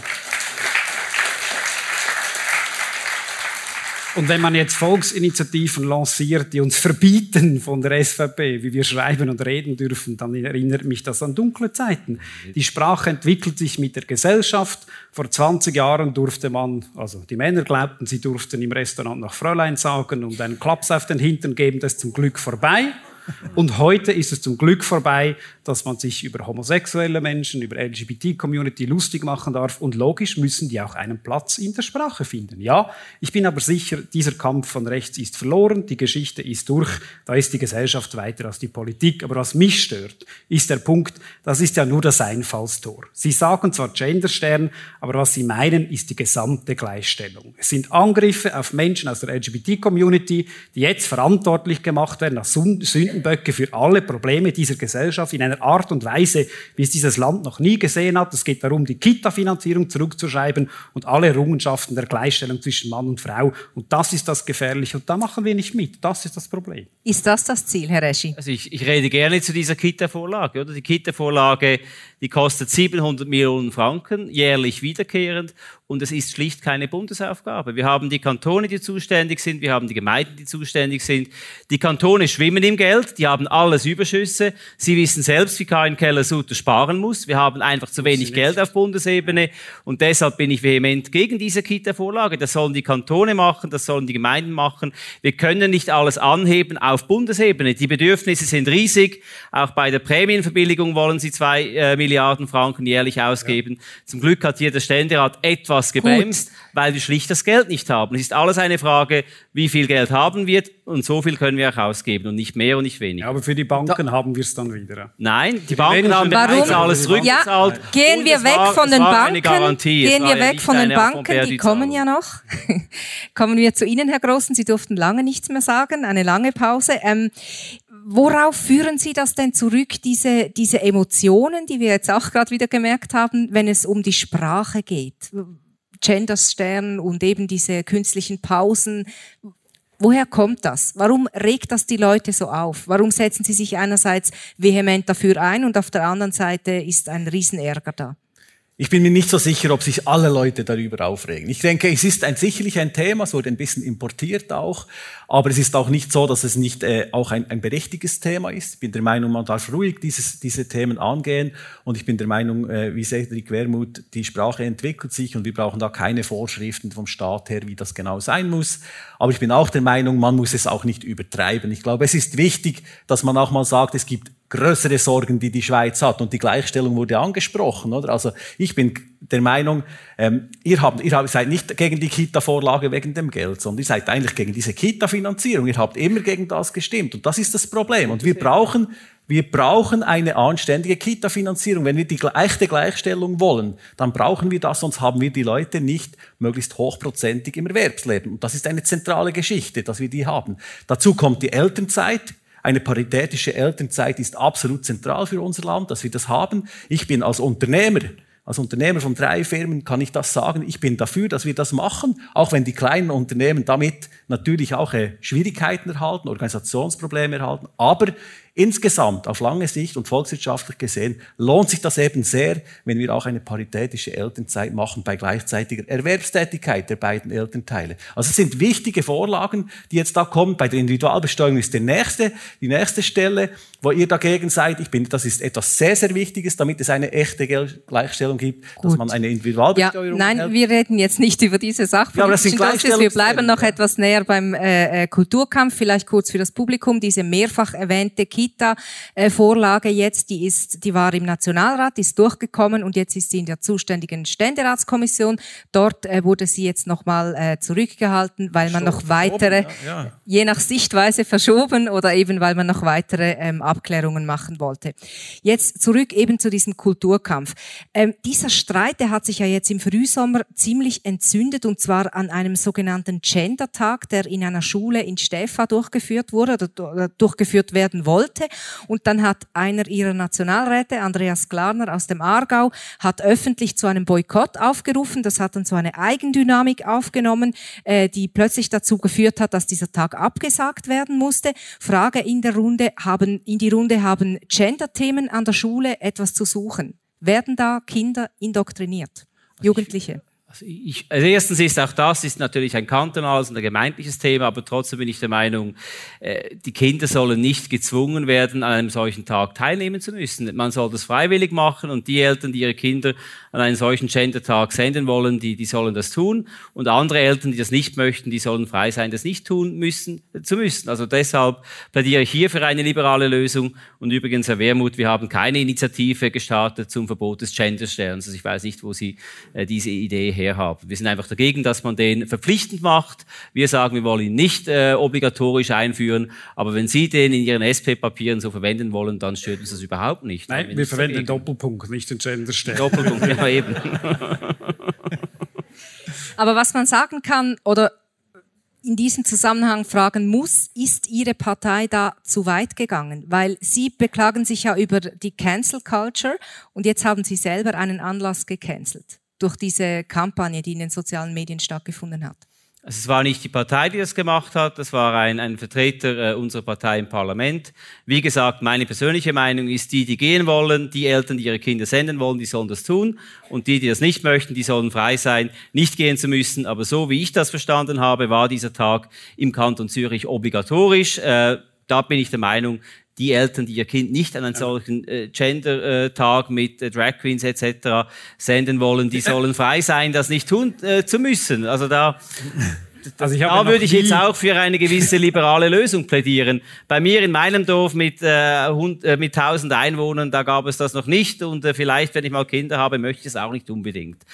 Herr Wermuth, ja, brennt es unter also ich den Ich habe noch nie eine Schule gesehen, die, die einen obligatorischen Drag Queen Tag durchführt. Das wäre mir, wäre mir recht neu, aber vielleicht könnten wir ja zusammen gehen, Herr Eschi. Dann wäre es ein bisschen, äh, wäre ein bisschen entspannt. Nein, ich, nein. Also, ehrlich, die, ich finde, die, Keine Zeit. Die, die, die, Diskussion ist doch insofern absurd. Der liberale Staat im positiven Sinne, solange es das noch gibt, hat ja nur etwas zu tun, die Freiheit seiner Bürgerinnen und Bürger zu schützen. Und wenn Menschen äh, wenn wir heute zum Glück in der Position sind, dass Menschen freier entscheiden können, was ihre sexuelle Identität ist, weil sie das nicht gewählt haben, weil das so ist. Und wenn sie aufgeklärt werden über die Frage, wer darf dich zu was zwingen und zu was eben vor allem nicht, wenn es um Selbstbestimmung geht, dann ist das selbstverständlich Teil der Schule. Und was wir jetzt haben, und das stört mich an der Debatte und auch am Tagesanzeiger und anderen Zeitungen, wir tun so, als wäre es eine zulässige Debatte, dass sich gewählte Nationalräte in die Freiheit der Bildung ein einmischen. Seit 1848 wissen wir,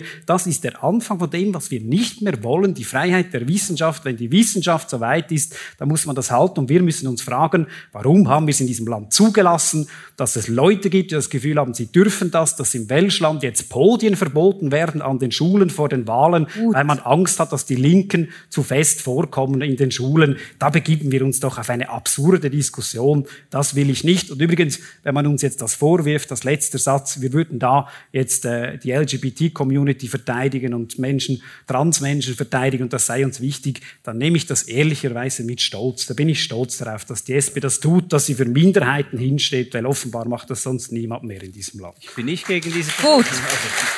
Wir wir kommen zur letzten Frage in diesem Block hier. Ähm, zurzeit wird im öffentlichen Diskurs sehr intensiv über Transidentitäten diskutiert. In mehreren Ländern soll die Gesetzgebung angepasst werden, damit Geschlechtsanpassungen amtlich einfacher vorgenommen werden können.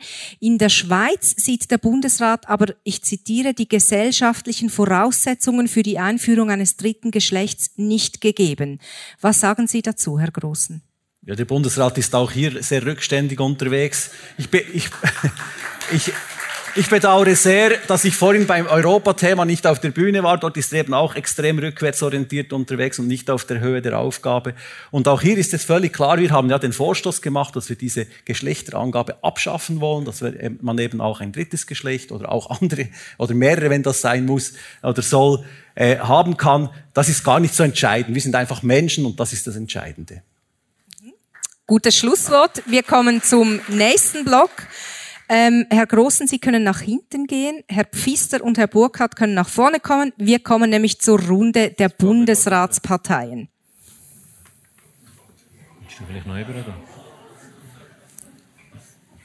Ein Thema, das viele Leute beschäftigt. In etwa drei Wochen wird die nächste äh, Krankenkassenprämienrunde bekannt werden. Äh, die Direktorin von äh, Santé Suisse hat gestern am Radio gesagt, dass man mit einer Erhöhung von acht bis neun Prozent im Schnitt rechnet.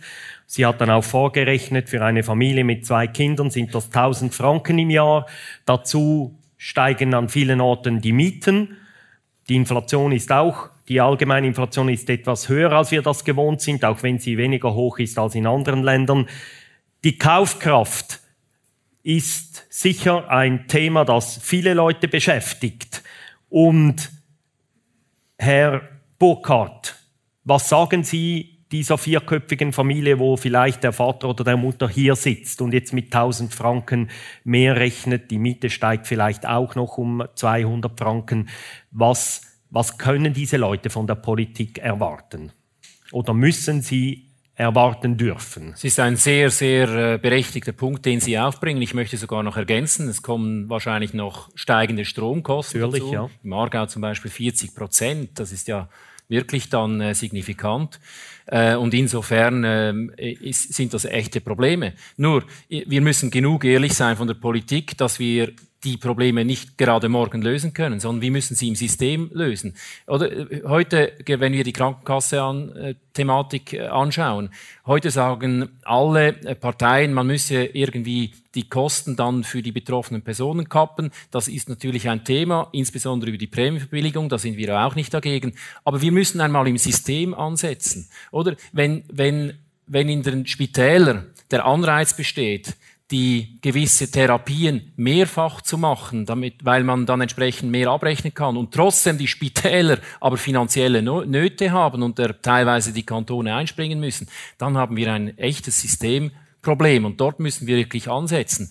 Und wir haben beispielsweise ein Thema, die äh, Finanzierung von ambulant und, und äh, stationär, damit das kein Unterschied. Jetzt sind wir tief in der Gesundheitspolitik. Ja, aber genau dort müssen wir doch also ansetzen. Also, wir müssen da einen Themen ansetzen oder äh, beispielsweise bei der Stromversorgung, dass wir genügend Stromversorgung haben und nicht nur einfach so tun, als ob das Gott gegeben wäre und wir müssen dann einfach entsprechend die Kosten mehr verteilen. Also Sie sagen, wir müssen in den einzelnen Themenbereichen auf die Preise drücken, Herr Wermuth, äh, sehen Sie das auch so? Ich glaube, wir müssen zwei Dinge zur Kenntnis nehmen. Das eine ist, äh, europaweit, übrigens weltweit entwickelten Ländern steigen die Gesundheitskosten. Das gehört zu entwickelten Gesellschaften. Das hat mit der Logik der Gesundheitspolitik zu tun. Sie können zwar Autos immer schneller produzieren, aber sie können nicht ein Knie schneller heilen. Das braucht einfach eine gewisse Zeit. Also werden die relativen Preise immer steigen. Jetzt gibt es aber Länder, die das intelligenter organisieren als wir. Und das Hauptproblem ist die hoch hochgradig unsoziale Finanzierung dieses Systems. Es gibt kein Land in Europa, wo die Menschen so viel Gesundheitskosten aus der eigenen Tasche bezahlen müssen. Und wir haben das gewusst, als wir das KVG eingeführt haben und haben gesagt, okay, Deshalb muss die Prämienverbilligung hin auch für die Mittelklassen. Was ist geschehen? Die Kantone haben sich gespart, diese Entwicklung. 17 von 26 Kantonen geben heute relativ betrachtet weniger aus für die Prämienverbilligung, obwohl sie explodiert ist. Zehn Kantone geben weniger aus in absoluten Zahlen, also haben sogar noch gestrichen. Und das ist das erste Problem, das geht nicht. Sie das versuchen Zweite, das jetzt mit einer Volksinitiative zu genau, korrigieren. Wir wollen 10 Prozent, ja. maximal 8 wurden versprochen, auf 10 würden wir uns einigen. Das Zweite bin ich einig mit Herrn Burkhardt, wir müssen aber danach, jetzt müssen wir zuerst den Menschen helfen, weil sonst wird es dramatisch. Danach müssen wir die Gesundheitskosten in den Griff kriegen, das, was wir können, den Teil. Nur, das lag in dieser Legislatur alles auf dem Tisch. Referenzpreissystem, Parallelimporte, Eingriffsmöglichkeiten des Bundes, Vorschriften für die ambulante Betreuung, Erstanlaufstelle, war alles da, wurde aber in unterschiedlicher Konstellation jeweils von den Lobbyistinnen und Lobbyisten gewisser Dreier Bundesratsparteien im Parlament verhindert. Es gibt noch eine andere Lobby und die ist in der SP gut vertreten und die sind auch Teil des Problems und das sind die Ärzte. Wo haben wir Ärzte? Herr Barile, ja, einer, okay, Entschuldigung. Und, ja, und äh, sind, sehr, ja, sind sehr einflussreich, oder? Das wir, haben gar, wir haben gar keinen. Das, das, das Problem. Ah, Sie haben einen im Bundesrat. Mhm. Ah ja, das war, ja, ja.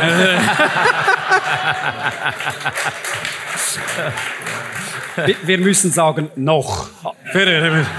Also, Zumindest, zumindest kann man sagen, wenn er auf dem Stuhl wäre von Berse, hätte er sicher nicht weniger hingekriegt in der Gesundheitspolitik. Aber ganz sicher. Herr Pfister, machen Sie Ihren Punkt noch fertig. Ja, ich, äh, ich führe das wieder jetzt auf, auf, auf die sachliche Ebene runter. ja. also das Problem, Zum Glück haben wir noch die Mitte. Nein, ja. nein, aber im Gesundheitswesen, im Gesundheitswesen müssen wir alle anerkennen, oder? Es gibt einen Satz, die Dinge sehen manchmal kompliziert aus und sie sind es tatsächlich. Also das ist bei der Gesundheitspolitik tatsächlich der Fall. Es gibt, um, um das jetzt etwas einzuordnen, es gibt einen Bericht Diener, ehemalige Gesundheitsdirektorin im Kanton Zürich und Ständerätin. Und die hat über 40, eine Grünliberale, eine Grünliberale genau. ja. Die hat über 40 Maßnahmen mit ihrer Arbeitsgruppe erarbeitet, die man machen müsste, damit die Kosten mindestens stabil bleiben. Passiert ist nichts. Was wir vorschlagen aus unserer Partei ist, dass wir wenn die, wenn die Entwicklung zwischen Löhnen und Prämienkosten nun so auseinandergehen, wie sie jetzt gehen, dass man dann gezwungen ist, dass das Parlament gezwungen ist, diese Maßnahmen auch umzusetzen. Aber äh, da hat Cedric durchaus einen Punkt und den, den nehme ich auch bei meiner Partei wahr.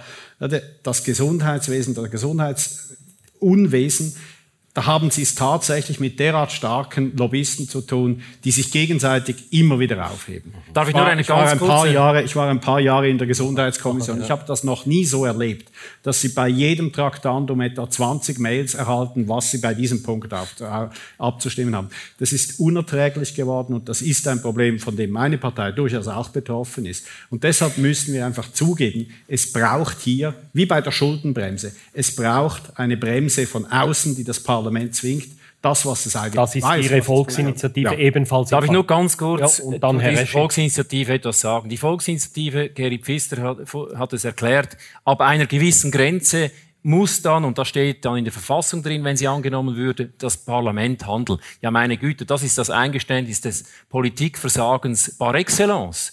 Weil eigentlich ist ja diese Partei im Parlament vertreten und könnte ja die gescheiten Vorschläge dann auch einbringen, und zwar jetzt schon und nicht erst dann, wenn eine gewisse Hürde ja, überschritten ist. Also ich muss sagen, ich, bei allem Respekt vor der Mittepartei, aber das ist eine der absurdesten Initiativen, die ich je gesehen habe. Das nehme ich durchaus auf meine Kappe, dass... Äh wir haben jetzt kurz, dass wir insofern wir eine mehrheitsmachende Partei sind, Teil auch des Problems sind. Aber gerade deshalb haben wir die direkte Demokratie. Und wenn das Volk sagt, jetzt hört es auf, dann gilt das für alle Parteien, inklusive meine.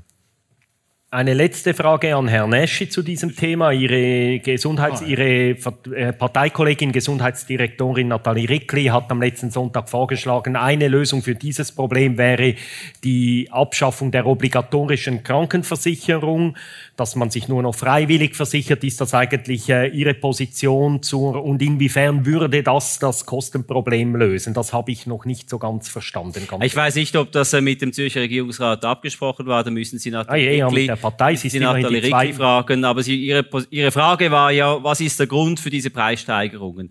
Schauen Sie den Wohnungsmarkt an. Es tut mir leid, ich komme zurück zur Zuwanderung. Wenn 180.000 Personen, ja, Sie können schon lachen, aber wenn 180.000 Personen letztes Jahr in die Schweiz hineingekommen sind 180.000 Personen, das gibt etwa 60, 70.000 Wohnungen. Pro Jahr bauen wir genau etwa so viele Wohnungen. Ja, sie können nicht schneller bauen, offensichtlich, wenn die Linken in der Stadt Zürich jedes Bauprojekt blockieren. Dann geht es einfach Nein. nicht schneller. Das ist die Problematik. Aber, aber das heißt, wir haben eine, eine Frage. Ja. Welcher, welcher Ausländer hat deine Partei darin gehindert, das Referenzpreissystem zu unterstützen. Deine Partei hat es auf Auftrag der Pharmalobby abgeschossen, also eine Senkung der jetzt Medikamentenpreise. Jetzt ab, jetzt bist du wieder bei Welcher? Nein, nein, nein, ich will wissen, ich wer von den, den Eingewanderten... Ich habe über den Wohnungsmarkt Ja, aber wir sprechen nicht über Wohnungsmarkt. Ja, wir jetzt er hat das angesprochen, der Moderator. Welcher? Und ich sage ganz klar, nein, wenn so viele nicht. Menschen Jahr für Jahr in die Schweiz hineinkommen, dann müssen Sie auch Wer hat dich daran gehindert, Sie auch dafür sorgen, dass die Wohnungen gebaut werden? Ganz einfach. Also. Gut. Eine gute Zusammenfassung. Ja. Also.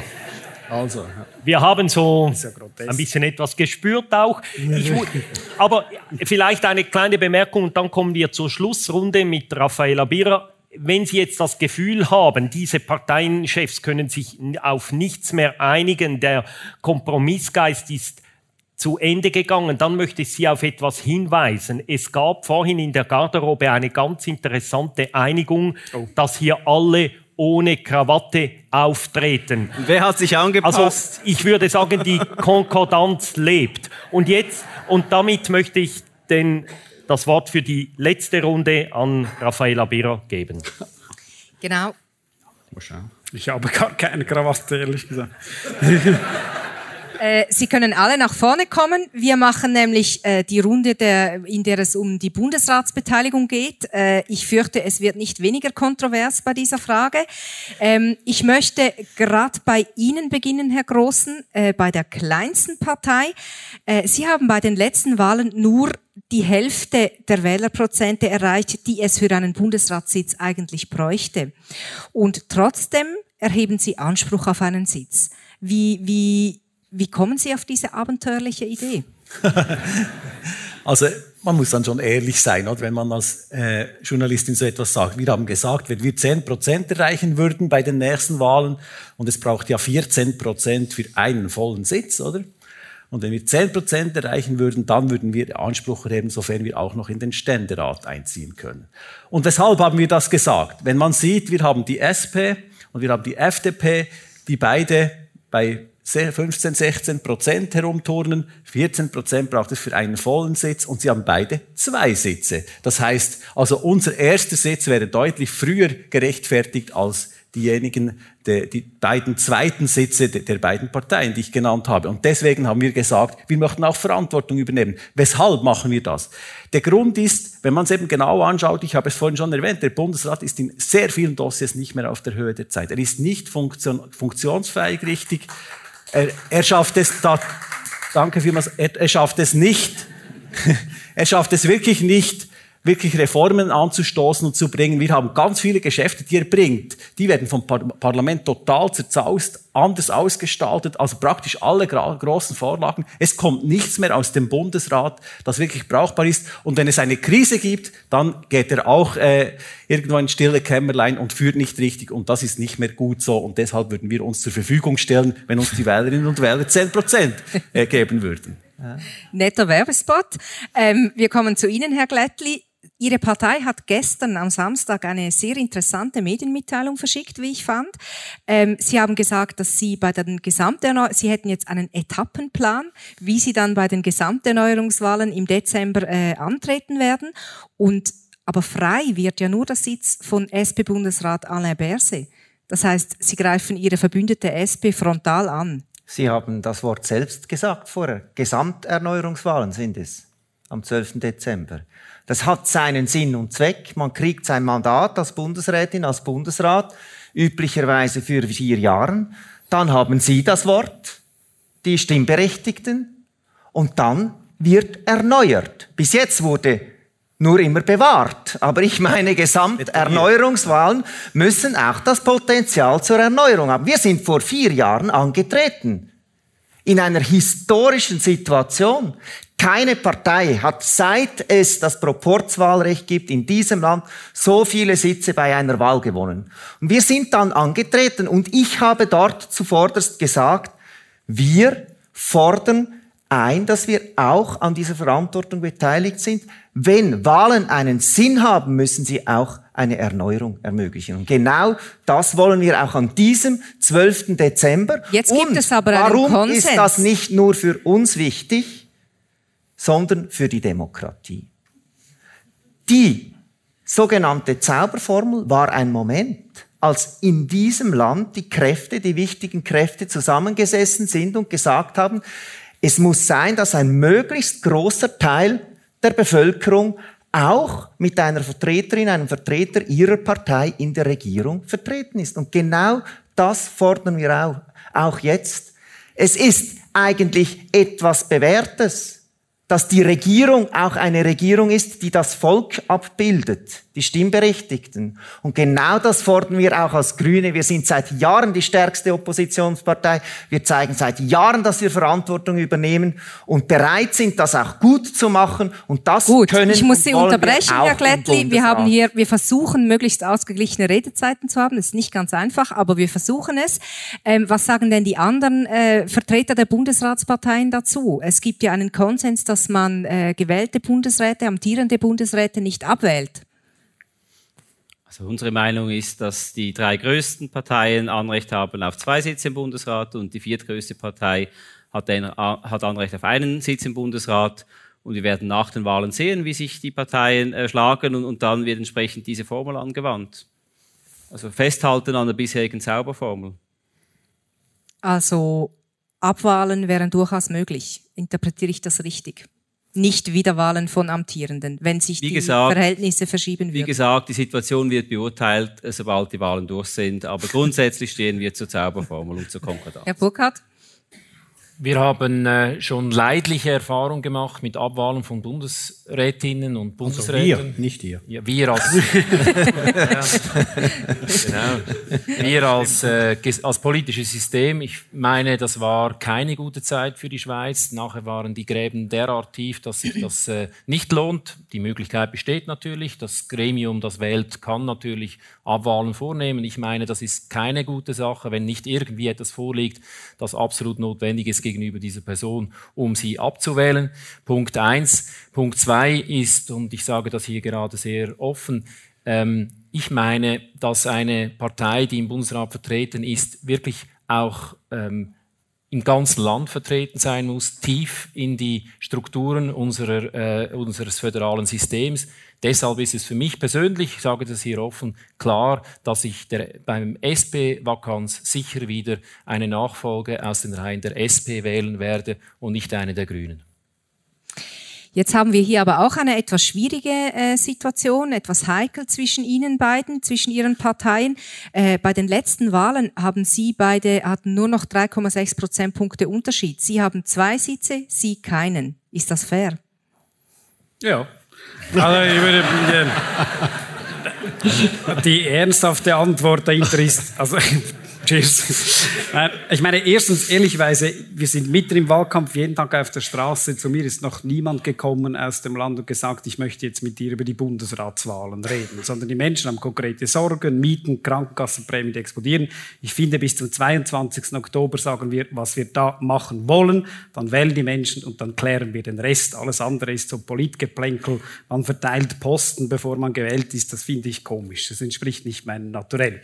Das Zweite ist, ich schlafe sehr ruhig, weil der größte Wunsch der bürgerlichen Parteien wäre natürlich, dass wir uns zerstreiten, dass sie jemanden reinwählen können in einen zweiten S-Besitz. Das wäre das Ende der Chance, jemals drei vernünftige Bundesräte von Rot-Grün also zu haben. Also ich habe das Gegenteil gesagt. Von Rot-Grün, von Rot-Grün. Das wäre das, das Ende davon und das ist die große, das ist die große Diskussion, die wir führen müssen. Das glaube ich nicht, dass das realistischerweise äh, sein wird. Aber wie gesagt, nach dem 22. Oktober schauen wir das an, fragen Sie mich dann nochmal. Gut. Herr Pfister, ähm, bei Ihnen gibt es gewisse Prognosen, die jetzt sagen, es könnte sein, dass die Mitte die FDP überholt. Sie haben es vorhin angesprochen, das ist auch eine leidvolle Geschichte mit dem Bundesrat oder mit den beiden Bundesratssitzen, die Ihre Partei hat. Ähm, würden Sie dann gegen die FDP antreten, wenn die Mitte jetzt wirklich stärker werden würde? Würden Sie zwei Sitze anstreben? Nein, weil, weil es macht keinen Sinn. Wir sind, ich bin schon seit mehreren Jahren der Meinung, dass, nicht, dass es nicht mehr funktioniert, wenn man einfach die Podestlogik nimmt. Die drei Stärksten haben zwei Sitze und der, der vierte, die vierte Partei hat einen, weil das war in den 50er Jahren richtig, weil es tatsächlich drei sehr große und eine kleine gab, die SVP. Das hat sich zwar, ähm, ja, die war damals, die war damals kleiner als die, die waren bei 10 Prozent ungefähr. Oder? Und, und von daher war das damals völlig gerechtfertigt. Und das, was, was der leidvolle Prozess oder das Ereignis war 2003, die Abwahl von Ruth Metzler und die Wahl von Christoph Blocher, war natürlich schmerzhaft für die Partei. Aber äh, letztendlich die Konsequenz von Wahlresultaten. Aber noch einmal, es gibt einfach bei dieser Frage gibt es einfach mehrere, mehrere Konstanten, die sich alle gegenseitig auflösen, äh, aufheben. Also, Wahlen müssen Konsequenzen haben, aber sie haben es vielleicht nicht über eine Legislatur, sondern vielleicht erst nach zwei. Die SVP hatte schon früher den numerischen Anspruch auf zwei Sitze und die Bundesversammlung hat ihn nicht gegeben. Dann hat sie ihn gegeben. Der zweite Punkt ist, amtierende Bundesratsmitglieder, die noch einmal kandidieren, sollte man nicht abwählen. Wir sind, wir sind gut gefahren mit dieser Tradition. Und der dritte Punkt ist einfach, es gibt in die, jetzt innerhalb von 6 Prozent zwei Parteien, die haben zwei Sitze, eine die hat einen und eine die hat null. Das ist nicht der Sinn der Zauberformel, dass die Kräfte gemäß ihrer Proportionalität im Bundesrat abbilden sollen.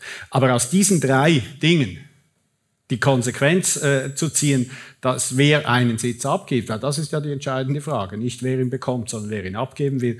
Und da haben Sie natürlich immer locker, locker Mehrheiten, die sagen, äh, wir bleiben lieber beim Status quo, weil wir wissen ja nicht, ob es uns nächstes Mal trifft. Also von daher, würde ich auch sagen, leider Gottes, auch wenn das eine hochspannende Frage ist, jetzt einmal warten, wie 22. Oktober herauskommt.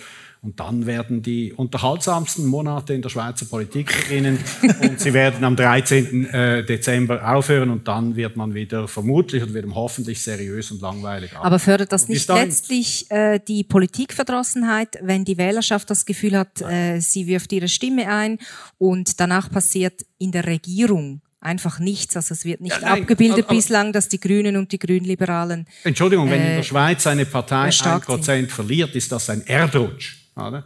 Wenn in Deutschland eine Partei ein Prozent verliert, dann ist das statistische Unschärfe und dann sagen alle, alles schön stabil geblieben. Das hat etwas mit der direkten Demokratie zu tun, dass, wir, dass die Bevölkerung die Regierenden und die Politik viermal im Jahr kritisieren kann. Und deshalb muss sie es nicht unbedingt bei den Wahlen. Also wenn die Bevölkerung das Gefühl hat, es bräuchte äh, zwei grüne Bundesräte, dann müssen halt 26 Prozent der Abstimmenden die Grünen einlesen. Dann haben sie es dann vielleicht. Aber äh, tun Sie das? ob das, ob das dem Land gut tut, überlasse ich Ihnen. Wählen Sie Grün und Grünliberal. Ja. Das lohnt sich. wählen Sie, was, wählen Sie, was Sie wollen, aber wählen Sie. Gut, danke vielmals. Wir kommen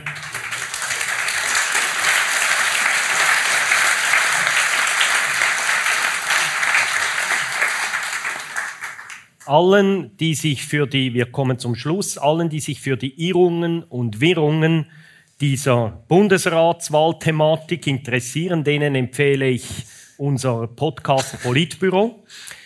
Auf diesem Podcast, der ist auf allen ähm, gängigen äh, Portalen, Spotify, Apple Podcast und so weiter erhältlich. Dort wird auch dieses Podiumsgespräch aus, ausgestrahlt werden nächste Woche.